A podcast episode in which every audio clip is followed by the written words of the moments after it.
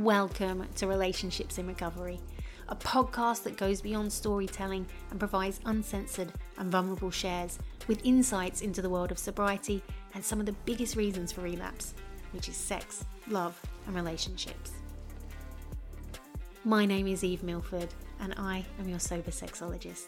This podcast has been inspired from my own journey of substance addiction and the many years I've studied sex, love, and relationships and I'll be sharing with you how to navigate intimacy, boundaries, rejection, sex, love, and so much more, all whilst living a life in sobriety and recovery.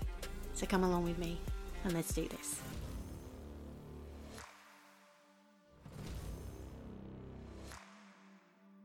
Hello, hello, and welcome. I wanted to give a quick overview of what this podcast, Relationships in Recovery, is all about. So, I'm going to be bringing you all things sex, love, and relationships in sobriety. I started my recovery from alcohol and substance addiction in 2016, and along the way, I became really fascinated by my own trauma and behaviors in sex love relationships. And so, what else would I do? But I became an expert in these areas with the absolute desire to help others as well.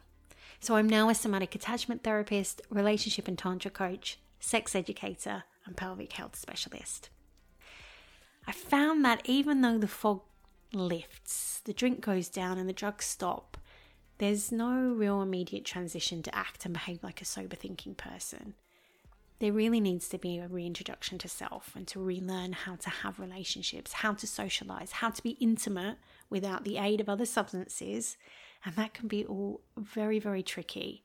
And some of the biggest areas that are affected by addiction and substance abuse is, of course, sex and relationships. So we can carry on in these areas the same as where we left off, despite no longer using drugs or picking up booze. But the behavior and the patterns are still there and they still continue.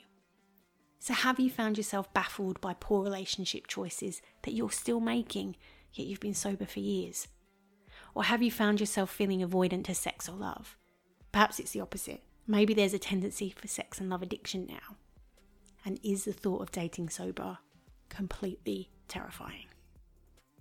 So, as we move through the episodes, there's going to be moments of hilarious stories because I do have a few. and they're going to be mixed with some really hard hitting topics and truth bombs, all from my own journey. And from time to time, there's going to be some actionable steps that are going to be able to help you to move forward in these really important areas. The first episode is dropping Friday, the 13th of January. It's going to be on Spotify and Apple, and I hope to see you there. So much love.